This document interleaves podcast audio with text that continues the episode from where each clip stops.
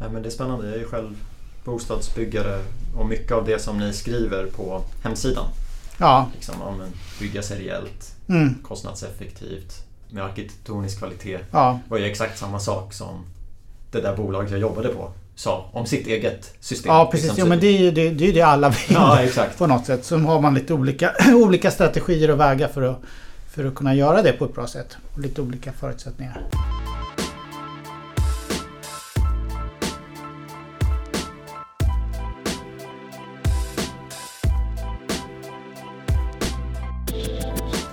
Bygga seriellt, spara tid och minska kostnader. Dessutom med höga krav på gestaltning och hållbarhet. Vad det ska resultera i? Tusentals välplanerade bostäder. Det finns väl knappt någon bostadsutvecklare som tycker att det här är en dålig idé. Men genom åren har få aktörer lyckats uppnå det här målet. För några år sedan gick tre bostadsbolag i Stockholm ihop och skapade ett koncept för att lyckas med den här ambitionen. Konceptet, eller utvecklingsprojektet som det ofta kallas, går under namnet Stockholmshusen. Och idag finns färdiga bostadshus att utvärdera, hundratals lägenheter i produktion och ännu fler i planeringsskedet. Ett perfekt tillfälle för ett samtal där vi får möjlighet att lära oss lite mer.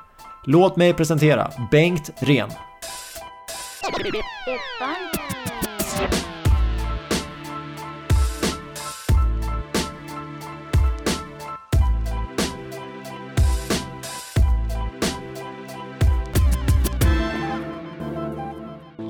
Varmt välkommen till hela kedjan Bengt. Mm, Tack så jättemycket.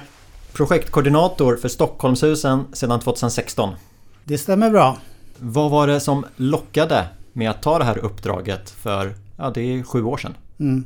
Eh, jag hade jobbat lång tid inom eh, liksom stadsbyggnadsområdet med exploateringsfrågor och hade en liksom bred erfarenhet utav det. Jättevarierade arbetsuppgifter. Eh, jag ville kunna använda det egentligen i ett annat sammanhang för då hade jag suttit på andra sidan i en kommun och tagit fram exploateringsavtal och förhandlat med byggaktörer. Och då var det superspännande att kunna liksom skifta lite fokus men ändå vara kvar på den i staden, alltså i kommunalsektorn. Så att det, det lockade mig att använda tidigare kunskap i ett nytt sammanhang. Och sen det lockar naturligtvis med, med Stockholms stad. Utifrån att Stockholm är så... Det händer så mycket, man vill bygga, man har stora volymer. När Stockholm liksom, när det sätts fart inom Stockholms stad och man vill satsa på någonting, då, då finns det resurser. Och just att alla förvaltningar och bolag går samman. Så att det, det lockade mig väldigt mycket. Om vi kommer in på Stockholmshusen, för Stockholmshusen står ju för någonting idag. Var det samma sak? Var det samma paket för sju år sedan när du hoppade på? Eller hur har Stockholmshusens paketering utvecklats under tiden? Ja, framförallt så var ju Stockholmshusen, jag kom in 2016, och det- hade ju startat upp redan då liksom initialt. Eh, som en idé att tre, de tre allmännyttiga bolagen i Stockholms stad eh, bygger väldigt mycket. Eh, skulle gå samman och bara det ger en effekt att man samarbetar tre bolag istället för att jobba liksom separat. Och det hade man, man samarbetar betydligt mer nu kan jag säga som en effekt utav Stockholmshusen. Eh, sen samarbetet också med den initiala idén var ju att få med stadens förvaltningar. Eh, stadsbyggnadskontor, exploateringskontor för att kunna göra en snabbare, effektivare liksom, stadsbyggnadsprocess. Eh. Så att det är lite bakgrunden. Ja, och det samarbetet det kan ju se ut på olika sätt. Det kan ju vara mer eller mindre detaljerat. Om du bara tar din tid i din roll, hur har det förändrats? Alltså gör ni någonting annorlunda idag? Erbjuder ni någonting annorlunda idag jämfört med när du hoppade på tåget? Eh, framförallt så var det det att när jag hoppade på, eh, då fa- det var ju inte utvecklat eh, liksom Stockholmshusen utan idén fanns där eh, och strukturen för hur vi skulle jobba och sen så eh, då visste vi ju inte, eller när man startar upp någonting, man vet ju inte, såg ju inte- liksom inte slutresultatet, de färdigbyggda husen. Så det fanns ju massor med frågor liksom inom staden, stadens förvaltningar. Eh, skulle de här husen bli bra? Skulle de passa in? Eh, och där har vi en helt annat, liksom, nu vet vi mycket mer. Vi har kommit långt och vi, framförallt har vi byggt Stockholmshus. Eh, och det har fungerat och det har blivit hus som funkar superbra, som passar in i miljöerna, som är jätteuppskattade utav eh, de boende och stockholmarna. Och fler, fler lägenheter med rimliga hyror också. Men det, eh, det är väl egentligen det största, att då var det en idé. Nu eh, är vi där att vi har genomfört Stockholmshus, de är byggda. Sen så är det en utvecklingsresa liksom ständigt. Och den utvecklingsresa som kommer nu och framöver också som vi jobbar med. Det är att liksom vässa på konceptet. Eh, jobba mot Stockholmshusen, ja man kan kalla det 2.0, liksom nästa steg. Att eh, se över, är det något byggtekniskt vi kan göra annorlunda tillsammans med våra entreprenörer? Eh, är det någonting i själva konceptet med planlösningar? Det här, vi kommer säkert in på gestaltningsprogram, men det, det är en del då som vi tittar på. Ja, men kan vi göra det? Är det något vi kan utveckla på det för att göra det ännu mer effektivt? Eh, så att det är en utvecklingsresa där vi ser över liksom, konceptet. Och det yttersta är ju eh, rimliga hyror och det är ju en jätteutmaning. Liksom, ingen nyproduktion går att göra liksom, så att det är jättebilligt. Det är det befintliga beståndet som är liksom grunden för lägenheter med lägre hyror. Så. Men vi ska ha rimliga hyror och det är, liksom, det är det vi, allting syftar till det i slutändan. Så vi ska få till rimliga hyror och vi ska bygga bostäder. Ofta i ett koncept så kan man ju bryta ner det. En organisation, eh, process och någon form av teknik. Mm. Organisation var du inne på. Det är de tre allmännyttiga bostadsbolagen i Stockholm ja, som ja, samarbetar. Ja. Men eh, process och teknik, vad ingår i konceptet? Hur skulle du beskriva Stockholmshusen-konceptet för någon som aldrig hört talas om det? Ja, men det bygger på... Vi styr... Eh, vi har entreprenörer som är upphandlade för att bygga Stockholmshus. Från början hade vi ett ramavtal och då är det Skanska, NCC och Lindbäck som är involverade. De har olika byggtekniska system. Så det har vi inte styrt. Eh, och de är med, framförallt så är Stockholmshusen en en stadsbyggnadsprocess där vi har med entreprenörerna från början. Har vi med dem från början så kan vi utifrån att de har olika system så kan detaljplaner och liksom utvecklingen anpassa sig till det.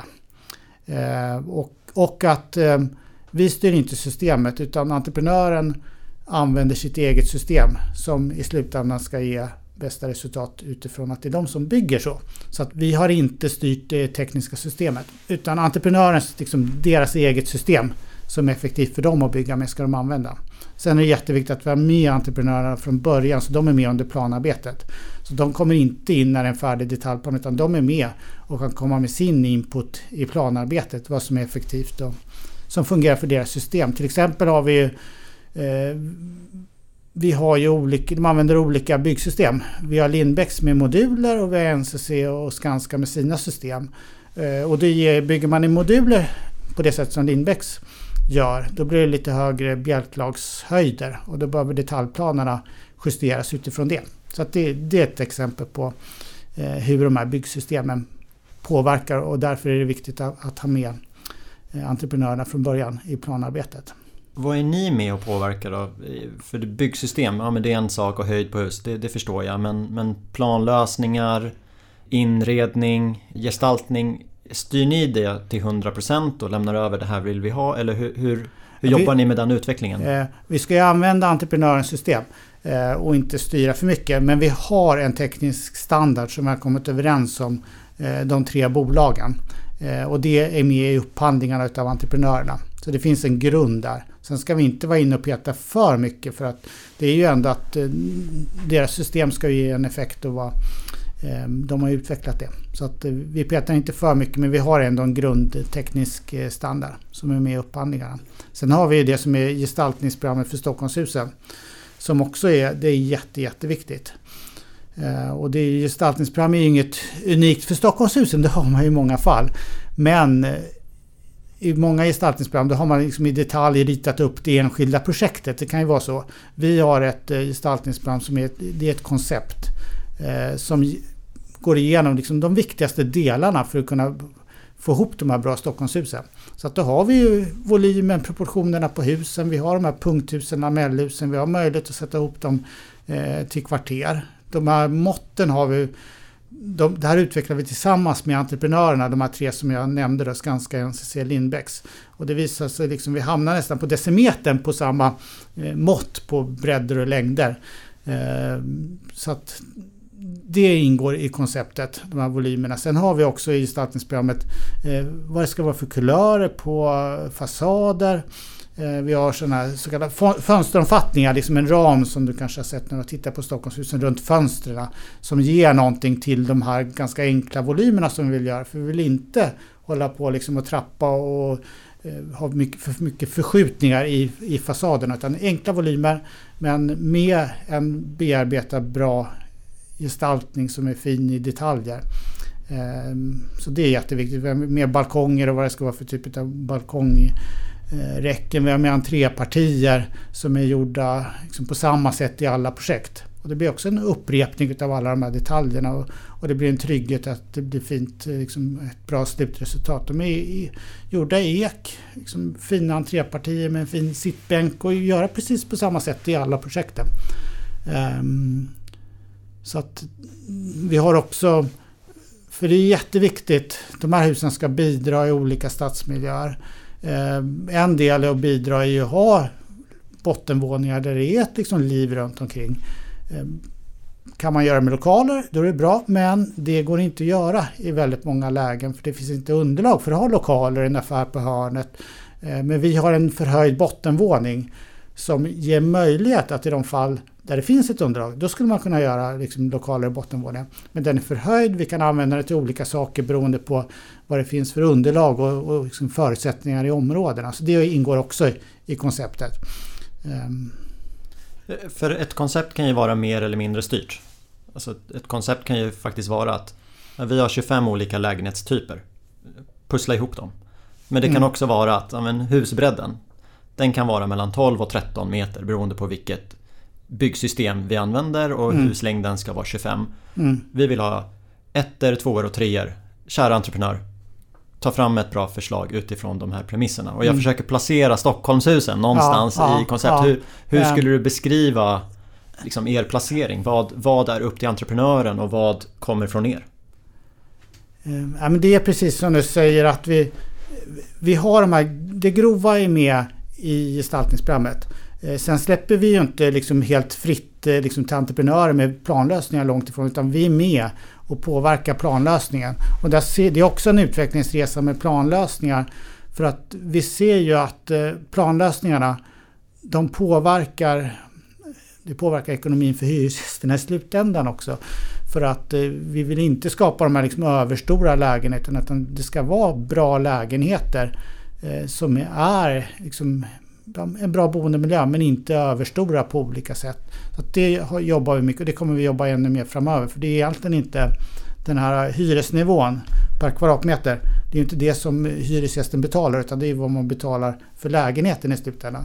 Så kan man göra lägenheten liksom väldigt smart och effektiv då är det, det är en lägre hyra för hyresgästen. Mm. Så det är också någonting som vi jobbar med och vi kommer utveckla det ännu mer när vi liksom är inne i det här skedet med Stockholmshusen 2.0 utveckling. Ja, spännande. Redan, redan nu när man går in på hemsidan så står det ju att men, ett av syftena är ju att spara tid och, och minska kostnader. Ja. Och så listas det några saker. Mm. En sak är att upprepa eh, gestaltning. Och det är du inne på. Ni har ja. ett gestaltningsprogram som jag kan tänka mig att väldigt många har tyckt till om och att det har varit en resa att mm. komma fram till. Ja, men det har verkligen. För jag kom ju in eh, den här har utvecklats successivt, det här gestaltningsprogrammet. Och det, det, är precis som du säger, att det var väldigt många som tyckte om gestaltningsprogrammet liksom från början. Och då är det ju, jag är inte byggare, jag är liksom lantmätare, civilingenjör eh, och inte byggteknisk liksom expert på något sätt. Eh, men det var ju väldigt mycket synpunkter från byggtekniska experter kring ja, men en fönsteromfattning, liksom den här ramen, extra moment, det kostar pengar, varför ska vi göra det? Eh, vi har den här förhöjda bottenvåningen som jag precis pratade om, då avgränsas den utav en metalllist, liksom plåtlist, men ska vi ha den där? Och, eh, ja, det, var, det var en hel del frågor från början. Eh, men det som är kul med de där frågorna, är liksom, det var bra med de diskussionerna. Men när vi väl byggde Stockholmshusen och det första projektet eh, då såg vi hur det såg ut i verkligheten. Så, och det togs emot liksom enormt bra. Eh, så att jag tycker det har vänt. Det där är ingen fråga längre på bolagen. Eh, på bostadsbolagen kring gestaltningen på det sättet och att man uppskattar den här kvaliteten. Det ger bra bra, fina stadsmiljöer för de boende. Det är uppskattat. Det ger en trygghet för stadsbyggnadskontoret att eh, Stockholmshusen gör det man lovar att göra. Eh, vi har ofta, man har visionsbilder på projekt kopplat till detaljplaner. De där visionsbilderna är ju inte alltid som de ser ut, verkligheten ser ut på, på det sättet. Eh, men vi har, nu är det ju en podd där så jag kan inte visa bilder, men det är slående på de bilder vi har som vi ofta visar att det är, eh, det är verkligen, det är så likt mm. visionsbilden och verkligheten. Och det ger ett förtroende liksom från stadsbyggnadskontoret. Så att jag, jag är... Eh, jag tycker det har varit väldigt bra att ha det här gestaltningsprogrammet. Ja, nu, jag, jag, sa ju att eh, det är många som förmodligen har tyckt till med ett leende på läpparna. För ja. jag har ju jobbat med sådana här saker bolagsinternt. Ja. Och eh, jag vet att, mm. att det är mycket jobb. Och här kan jag tänka mig att det är ännu fler som har tyckt till för att det är fler aktörer som, som är inblandade. Det är ju inte bara bolagsinternt. Utan Nej, det, Nej, det måste jag säga. Gestaltningsprogrammet, det har ju tagits fram. Det är bostadsbolagen. Sen har vi konceptarkitekter. Så David Denell Johansson och Pelle Kastenius som har varit, det är de som har tagit fram och Bibi Leine som har tagit fram gestaltningsprogrammet. Så tillsammans med bolagen, tillsammans med staden. Så att eh, nuvarande stadsarkitekten Torde Falk han var med från början i projektet också. Så det är verkligen ett eh, samarbetsprojekt eh, vad det gäller gestaltningsprogrammet. Förhoppningsvis inte så mycket bygglovsproblematik framöver då, då eftersom att folk har varit med och tyckt till. Ja, nej, men det har också varit en...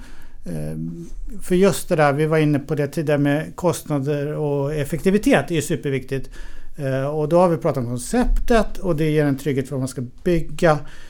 Eh, men det ger framförallt eh, processer som går att genomföra snabbare.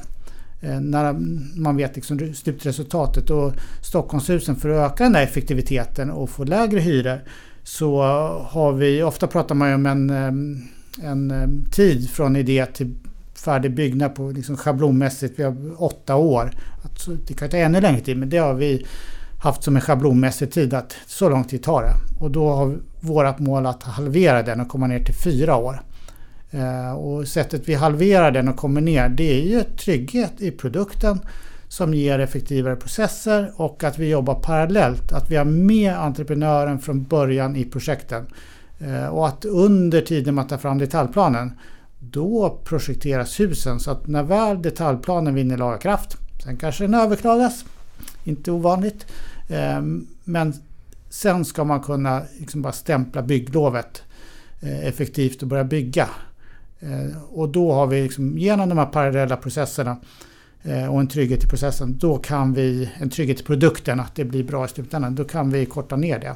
Att vi har ju vi har projekt, det där varierar från projekt till projekt, men vi har ju liksom Hagsätravägen, ett projekt som Lindbäcks har byggt åt Stockholmshem det vann det här priset, bästa allmännyttan, projekt inom allmännyttan 2022.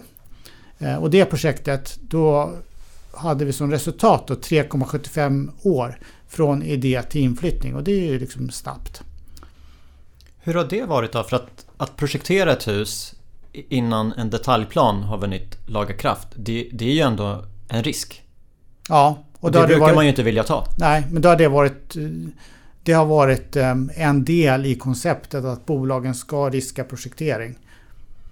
Så att man, man, ska, man ska göra det under processen för att få fram det. Sen kan det finnas projekt som... Ehm, de, det, den situation som går snabbast oftast det är ju när man har infillprojekt och kan ta fram en detaljplan liksom för ja, ett mindre område.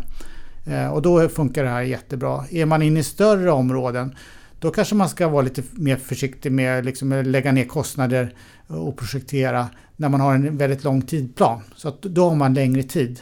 Så man får anpassa det här med, med tiden och, och utifrån vad det är för situation när det går att bygga ut. För det, är ju, det ska ju byggas ut um, i ett större område. Det är infrastruktur, det är gator, det är VA. Det är väldigt mycket som, som kan påverka tidplanen. så. Men i idealfallet då är det där det kan gå absolut snabbast. Det är de här infilprojekten och då har vi lyckats med komma ner till under de här fyra åren. Sen varierar det.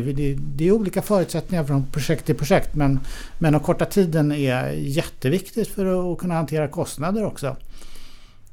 Gestaltningsprogrammet det nämns på, på hemsidan som en faktor i att mm. spara tid och minska kostnader. Mm. Sen eh, nämns ju det här överlappande processer som du är inne på. Ja, Entreprenören ja. är mer tidigt, vi projekterar innan vi har en detaljplan klar mm. i vissa fall. En, en tredje sak som nämns är ju bygga seriellt. Mm. Och då är det en upprepning. Eh, vi har ju från början, vi hade ett ramavtal från början med, med Skanska, NCC eh, och Lindbäcks. Eh, och kan de upprepa sina hus, det hus de har byggt åt familjebostäder kan de bygga åt Svenska Bostäder och kan de bygga åt Stockholmshem. Då får man en effekt av det här seriella, att man inte gör om. Sen är det det som egentligen som påverkar väldigt mycket. Stockholm är ju inte ett område med massor med platt, eh, liksom, platta fotbollsplaner som går att bebygga. Eh, utan det är ju kuperat, det är olika markförhållanden. Så markförhållanden, det har vi också liksom identifierat, eller det är en erfarenhet, så är det. Att det påverkar väldigt mycket eh, hur man kan upprepa den här bottenvåningen. Den måste man göra på olika sätt beroende på vad det är för markförutsättningar. Så det, det är en... Det seriella kan man egentligen göra från våning 1 och uppåt, då kan man upprepa. Men så långt det går kunna återanvända liksom de hus som är utvecklade mellan bolagen och då blir det en volym. Men det är det ni menar med seriellt? Att ja, återanvända ja. hus? Någon form av typhus? Inte lösningar att ja, kök och badrum Det sitter alltid ihop i Stockholmshusen? Alltså att man styr byggdelar? Ja, vi styr ju inte ner så. Sen är det, det har visat sig att entreprenörerna har ju olika liksom, frågor som är viktiga för dem. Så det kan ju vara placering utav badrum för någon entreprenör. Så, så då, då är det en anpassning där. Så det är väldigt mycket att eh, vi kan inte göra precis lika i alla projekten. Eh, och ett typhus är ju... Ja, vi har inte den där situationen när man kan upprepa precis eh, samma hus överallt. Men på många platser kan man upprepa och man kan upprepa precis som du säger lösningar och det, det gör man ju eftersom eh, vi inte, ska inte göra om de här har NCC gjort ett hus åt en, en, ehm, ett allmännyttigt bolag, då gör man samma på nästa plats. Så vi ser en effekt utav att ehm, och kommer se en ännu större effekt när vi kan få en ökad volym Stockholmshus att eh, just upprepa med projekteringsskedet. Eh, jag får liksom glädjande signaler. Ja men det gick jättesmidigt nu med att projektera åt ehm, Stockholmshem när, när Skanska har gjort det åt familjebostäder tidigare till exempel. Så att det, det, är en nyckel. Och sen en nyckel kopplat till, till ekonomi och, och effektivitet och i slutändan rimliga hyror. Det är liksom volymen i projekten också. Eh, och det är en utmaning med att eh, är projekten för små, liksom 40 lägenheter, då är det jättesvårt att få ekonomi i dem. Utan de behöver vara lite större. Och det är också någonting som vi driver på utvecklingen nu, att kunna hitta markanvisningar med fler lägenheter. Men jag, jag, är, om, ja. Men jag har ju träffat en del privata bostadsutvecklare. Mm. Och de är lite rädda för att utveckla typhus. För de, de säger att det är svårt för oss att få bygglov för det här huset ja, på flera ja, ställen. Ja. Och det du nämner att om man bygger ett hus åt familjebostäder så kan man ju bygga samma åt svenska bostäder. Men är det att gestaltningsprogrammet ger en frihet att de här husen exteriört inte liknar varandra men ändå är samma? Förstår du vad jag menar? Att man kan anpassa hus för annars så borde det ju vara samma bygglovsutmaningar för Stockholmshusen som mm. de här mm. privata aktörerna upplever. Um, ja, nej men och just det där med, vi kallar det, det är ju inte typhus Stockholmshusen. Eh, utan det är ett koncept. Eh, och det är ganska tydligt i gestaltningsprogrammet just med de här olika delarna som jag, som jag pratade om att de, de är viktiga och de har vi styrt upp. Så att det går att, det finns en frihetsgrad att variera. Och det är faktiskt en nyckel att eh, vi kan inte ha ett typhus som är precis likadant. Eh, men vi kan upprepa väldigt mycket. Ja men det förstår jag. Bot ja, bottenplanet ja, var ju en sak för ja, det påverkar terrängen. men, men just att man har byggt någonting åt svenska bostäder. Mm. Och ja men det är väl jättebra att kunna bygga en kopia ja. åt familjebostäder. Men, men då har man ju det här problemet med att ibland vill kommuner inte ha ett identiskt hus från våning ett och uppåt. Mm på två ställen. Ja, men det, det, är ju en anpassning utifrån platsens förutsättningar också utifrån det här gestaltningsprogrammet. Så det finns en, det finns en frihetsgrad eh, så att man kan variera. Mm. Ni nämner ju också smarta lösningar. Mm. Precis som alla andra bostadsutvecklare. Kan du lyfta fram några smarta lösningar som ni känner att ja, men här har vi fått till det inom Stockholmshusen? Um, väldigt mycket i de här totalt revolutionerande lösningarna, det är liksom inte det är inte det vi har sett utan framförallt så är det, det är väldigt mycket de här processerna att kunna göra det snabbare. Eh, och det är väldigt mycket markförutsättningar, hitta så bra markförutsättningar. Eh, och det är väldigt mycket Alltså antal våningar, det är en sån där fråga som är, som är exploateringen och eh, utvecklingen kan naturligtvis inte styras av de här Excel-arken och vad som ger en bra ekonomi. Men det är så att antal våningar påverkar supermycket för man har ju ändå liksom grunden och taket. Så det, det, det, är ju en, det är väl egentligen de största delarna. Sen finns det, det finns ju smarta detaljlösningar eh, i de olika projekten och det här om man tittar på det är jättesmart att göra som Lindbäcks har med, med de här modulerna som går att montera supersnabbt. Det kommer leveranser från fabrik. Man monterar upp dem väldigt, väldigt snabbt och lyfter på taket. Det fungerar väldigt bra i miljöer där det är liksom trångt mellan husen när man behöver in. Man kan inte ha de här liksom för stora liksom kranar och liksom för stort område. Då är de idealiska. Så det är väl ett sätt, ett, en del i de här smarta lösningarna. Ja, för att bygga snabbare. Det, det är det ju många som vill. Ännu mer nu kanske när, när pengar är lite mm. dyrare än vad mm. de var för, för två år sedan. Och du nämner Lindbäcks men NCC och Skanska då? Vad, vad ja. är det med Stockholmshusen som gör att de kan bygga snabbare? Ja, det är, egentligen, jag tycker att det, det, det viktiga med Stockholmshusen, eller liksom, det är ju det att vi kortar totaltiden eh, från idé till inflyttning. Så att själva byggtiden det är egentligen inte, där är vi egentligen inte inne. Ja, det är väl Lindbäck som går snabbt att montera upp då. Men det är egentligen inte byggtiden som är det centrala. Utan det är att korta hela kedjan, alltså helt från start till att man kan flytta in. Eh, så, så byggtiden den är mer eller mindre vad den är. Sen går det att göra väldigt effektivt. Vi har projekt som till exempel eh, Svenska Bostäder har jobbat med NCC i Järva i Tensta. Eh, och kunnat byggt eh, sju stycken punkthus. Eh, där man ställt upp kranarna liksom, och kunnat snurrat upp de här våningarna liksom supereffektivt. Och just den här upprepningen att då har, har man på i platsorganisationen liksom lärt sig de här momenten att nu gör vi det här och sen kan man liksom återupprepa det. Och när det är en volym så då blir det verkligen det blir en effekt genom den här återupprepningen. Ja, det sägs väl ofta om miljonprogrammet. Just med kranradie och, ja, och liknande. Ja, att ja. Man. Men det var en av anledningarna till att man kunde bygga så mycket. Men när du säger byggas effektivare, då tänker du ändå hela, hela processen? Ja, ja men det är just hela stadsbyggnadsprocessen. Uh, och det är samma sak. Ofta så lyfts det ut, liksom i debatten lyfter man ut detaljplaneprocessen och fokuserar på den. Och den är viktig och att den är effektiv så. Men jag tycker att den här helheten från idé till färdig, alltså hela stadsbyggnadsprocessen. Den är väldigt viktig och korta ner den. Menar, man kan vara hur effektiv man vill i de olika delmomenten men inte helheten effektiv. Och då är det just att, vi, att det är eh, parallella processer. Vi jobbar parallellt samtidigt.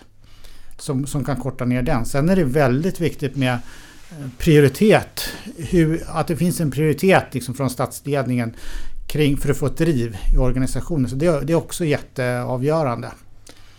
Så byggas effektivare, det är hela processen. Ni nämner ju också lägre produktionskostnad över tid.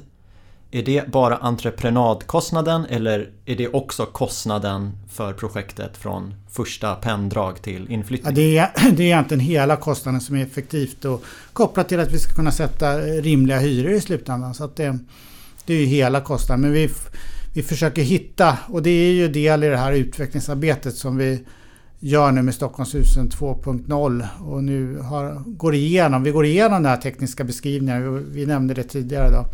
Eh, och vi går igenom vi går igenom allting för att se om vi kan göra något effektivare. Så. Och det, det kommer vi kunna eh, utveckla helt enkelt. För det är så att vi under den här tiden, eh, sen vi startade Stockholmshusen, så har det ju varit en... Det har ju hänt saker med byggkostnader och det har hänt saker med omvärlden, med inflation och räntor. Det är ju jättetufft för alla att bygga nu.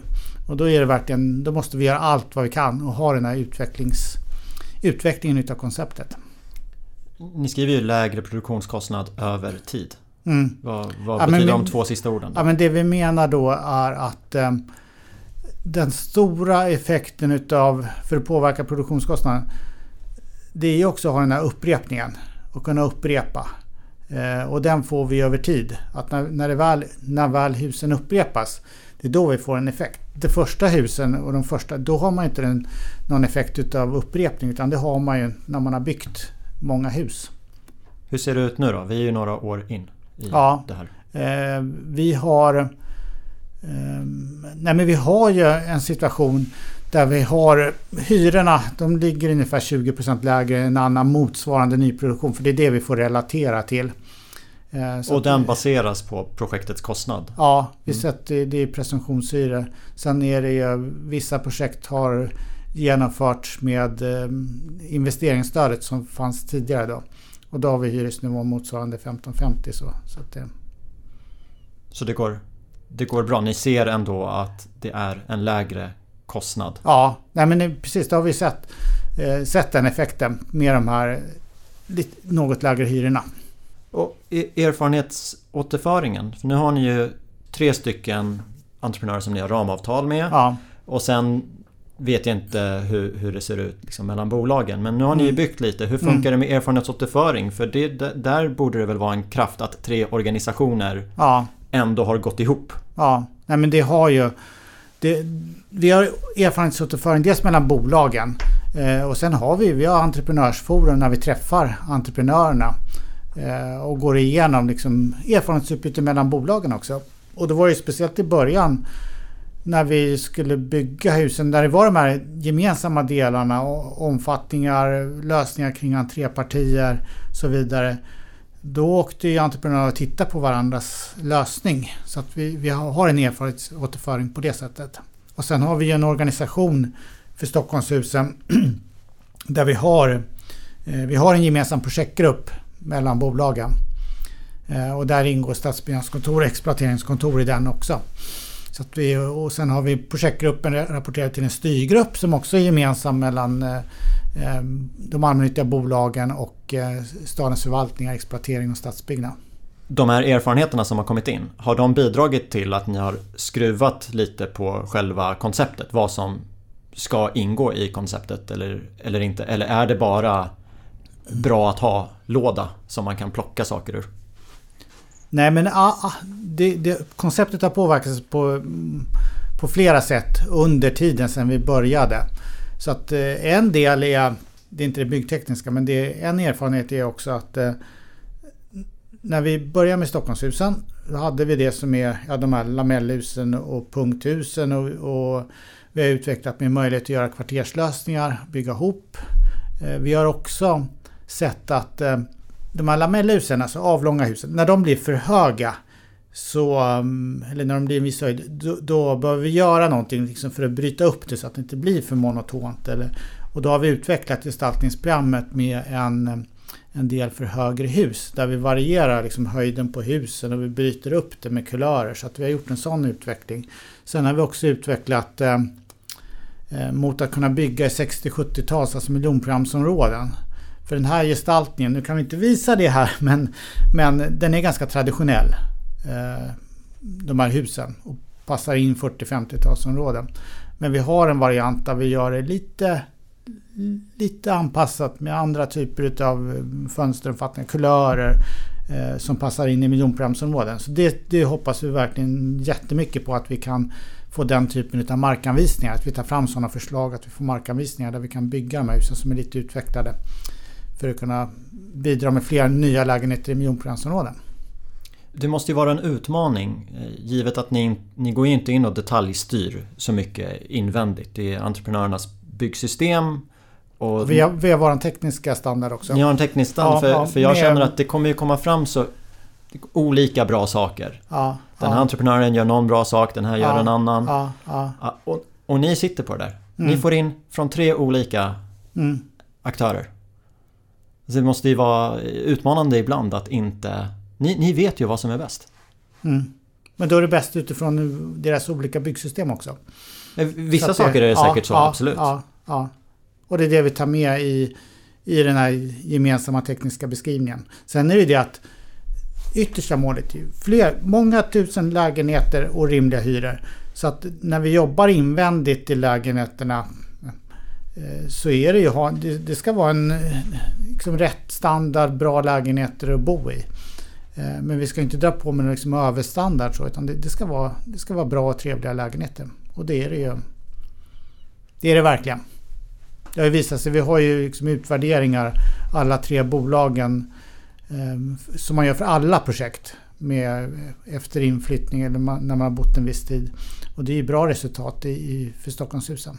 Ja, kollar man. NKI, lite garantikostnader ja, kanske, ja, energiuppföljning. Ja, ja, precis. Men just kopplat till de här boendeenkäterna som man gör efteråt med de boende. Så då, då är det jättepositivt. Sen har vi också kopplat till eh, hållbarhetsfrågan är ju super. Det är jätte, jätte prioriterat och kopplat till energiförbrukning och i Stockholm så är det ju kraven på 55 kilowattimmar. Det är ju tufft. Men då är det liksom, där har vi också ett samarbete mellan de tre bolagen energispecialisterna där och utvärderingen där ser ju jätte... Det ser bra ut att vi klarar av de här 55 kilowattimmarna på ett väldigt, väldigt bra sätt. Så det, det, är... Ehm, ja, det är väldigt... Det är glädjande. Hur går en upphandling till? Jag menar, för nu är det tre byggbolag som får bygga Stockholmshusen, antar till ett visst år. Vad... Ja, vi, vi, har gjort så nu att från början då hade vi det här ramavtalet eh, med eh, NCC Skanska Lindbäck. Sen har det löpt ut. Eh, och vi har gjort för det är nästan två år sedan så har vi gjort en ny upphandling då vi har ett dynamiskt inköpssystem. Eh, så det, är väldigt, det är ju något nytt inom byggsektorn. Det förekommer nog mer inom produktionsindustrin. Så. Men då är det ett dynamiskt inköpssystem där man kvalificerar sig för att vara med i systemet. Så Det kan man göra löpande. Det kan komma in nya entreprenörer nu som ansöker om att vara med.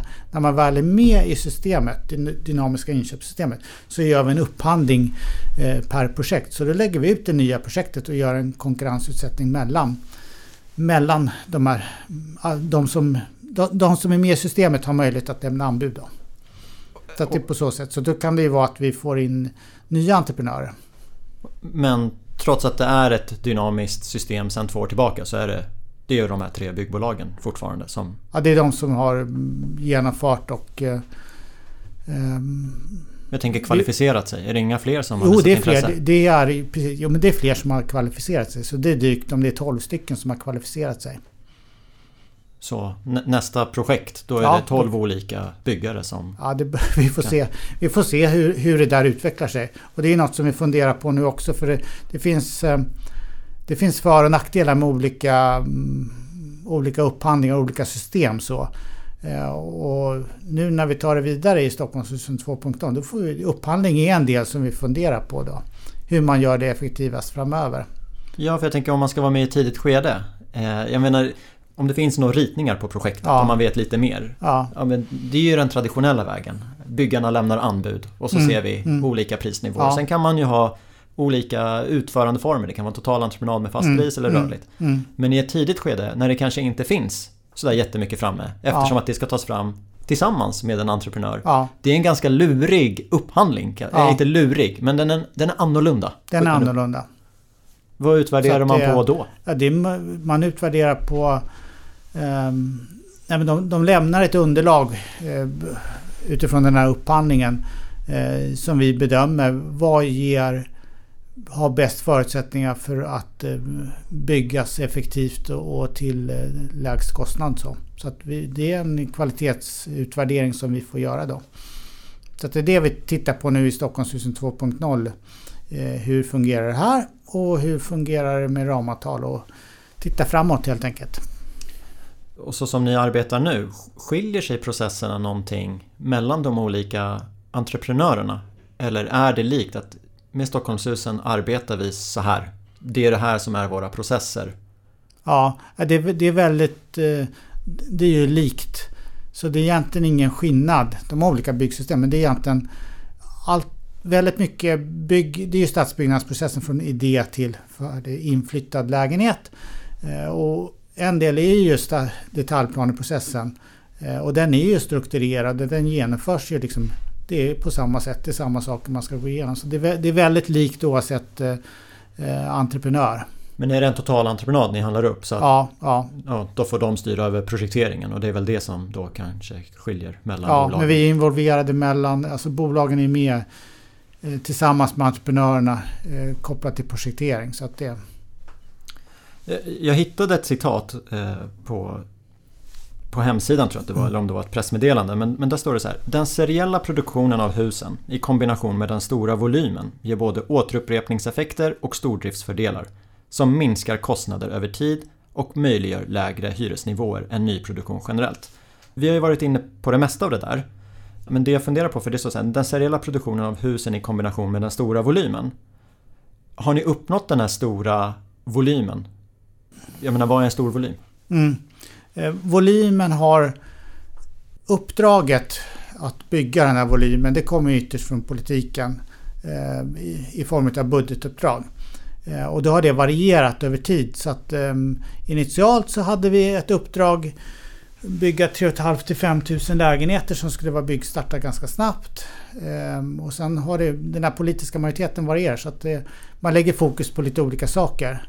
Så att um, volymen varierar över tid och styrs av politiken. Men nu har vi jättetydliga eh, direktiv och en ökad volym Stockholmshus.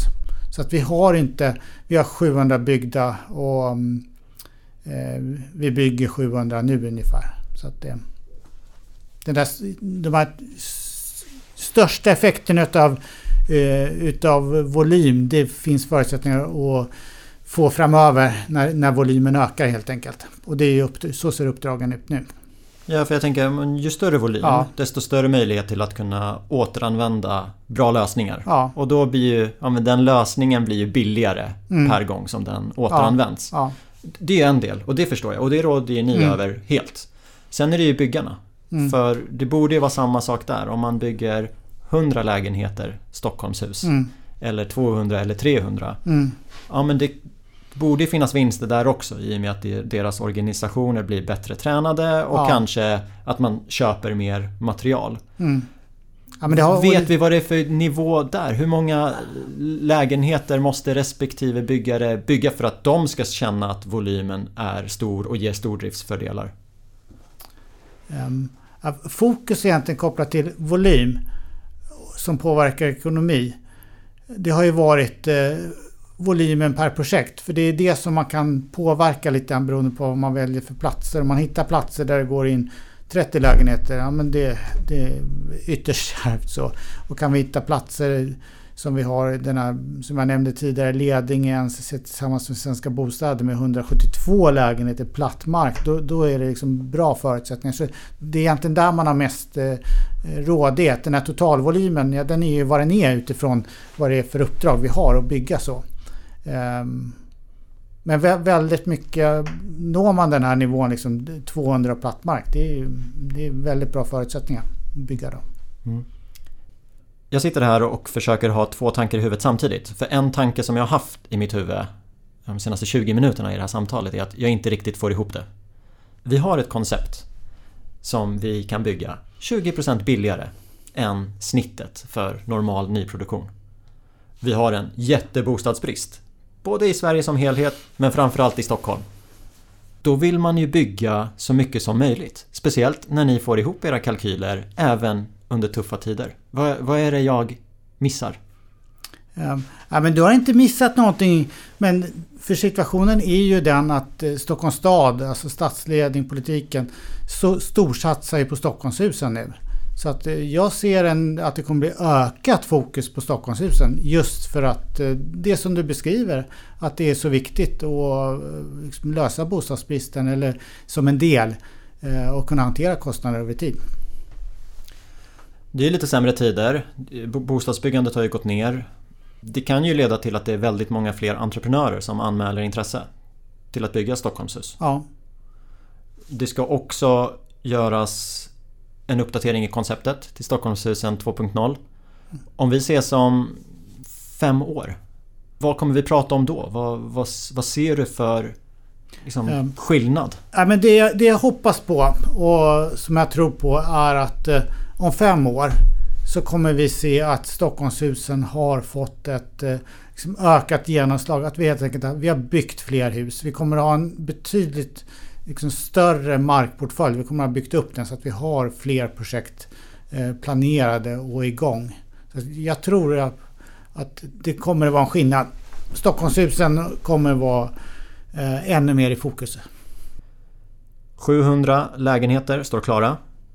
Hur har intresset varit från eh, andra byggaktörer, andra bostadsutvecklare och andra kommuner? Det sistnämnda tänker jag så här, när någonting heter Stockholmshusen så kanske det inte går hem runt om i landet, men du får berätta. Ja, men det har varit ett jätte, jättestort eh, intresse så att eh, framförallt det första projektet då eh, Säteröden familjebostäder tillsammans med Lindbäcks eh, vi hade rekordmånga studiebesök där. Det var hur många som helst. Eh, jag var ute där och var med och guidade en del tillsammans med familjebostäder. och Vi hade supermånga studiebesök och det var både byggaktörer, det var politiken var ute och tittade på det. Det var andra kommuner så att det finns ett jättestort eh, intresse för konceptet. Så att det, ja, men det har varit, och det är en viktig del i uppdraget också att liksom sprida den kunskap som vi har fått eh, eh, hittills till andra. Det har varit ett spännande samtal. Jag är ju själv bostadsbyggare så därför har det varit intressant att, eh, att träffa dig. Jag var inne och läste på hemsidan och, och det ni skriver, ja men det, det, vill väl alla? Bygga kostnadseffektivt och eh, snabbare. Och nu har jag fått en bättre uppfattning om hur ni gör det. Det ska bli spännande att följa utvecklingen i bostadsbristens Sverige. Jag får tacka dig för att du var med i hela kedjan. Ja, ett stort tack för att jag fick vara med. Tack.